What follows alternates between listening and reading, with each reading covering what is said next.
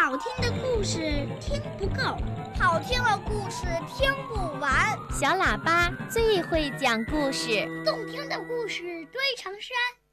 小喇叭好听的不得了。爸爸讲故事时间，正经姐姐讲故事。爱漂亮的小企鹅，原作者西班牙拉鲁斯，配乐合成石良红。在很远很远的地方，有一个奇怪的小岛。在这个岛上，土地是冰块堆成的，差不多天天下大雪。岛上住着许多企鹅，一个个披着乌黑的大衣，挺着雪白的肚皮，走路一摇一摆，好看极了。有一天，小企鹅艾玛病了，她又是头痛又是咳嗽。企鹅爸爸用雪替她擦背，妈妈把冰块放到她的额头上退烧。可是小企鹅艾玛的病还是不好。企鹅外婆来看望小艾玛，她拿出一顶厚厚的红帽子和一条漂亮的绿围巾，对小艾玛说：“我的小宝贝儿，你是着凉了吧？我用羊毛织了一顶帽子和一条围巾，你戴上它们，病就会好的。”小艾玛戴上帽子，围上围巾，浑身暖烘烘的。没过几天，她的病就完全好了。可是她再也舍不得脱下红帽子和绿围巾了。她走出家门，小伙伴们一看见就围住了她。瞧，艾玛头上的帽子多好看呀！哟，艾玛脖子上的围巾多漂亮！艾玛，这些是哪来的呀？是外婆替我织的。艾玛骄傲地回答说：“哦，用什么织的呀？是用羊毛织的。哎呀，真是太美啦！”大家围着艾玛，你一句我一句，夸个没完。没过多久，小艾玛的外婆家门口就来了一大群小企鹅，大家吵着要外婆给他们每人织一顶帽子和一条围巾。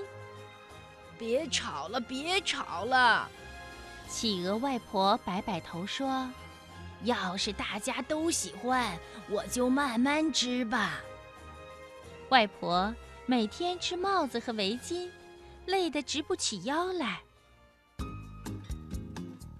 羊毛织完了，他就到海滩上捡来许多花花绿绿的贝壳，做成一串串项链送给小企鹅。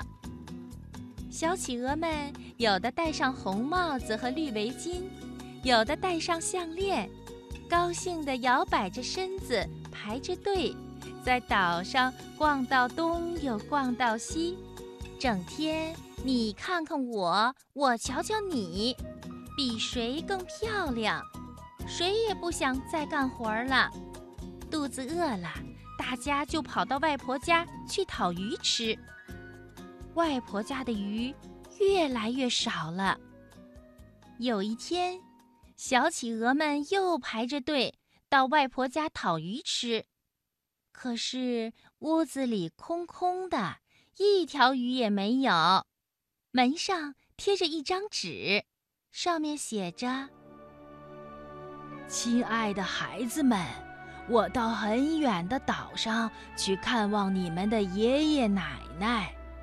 你们已经长大了，应该自己去捉鱼吃。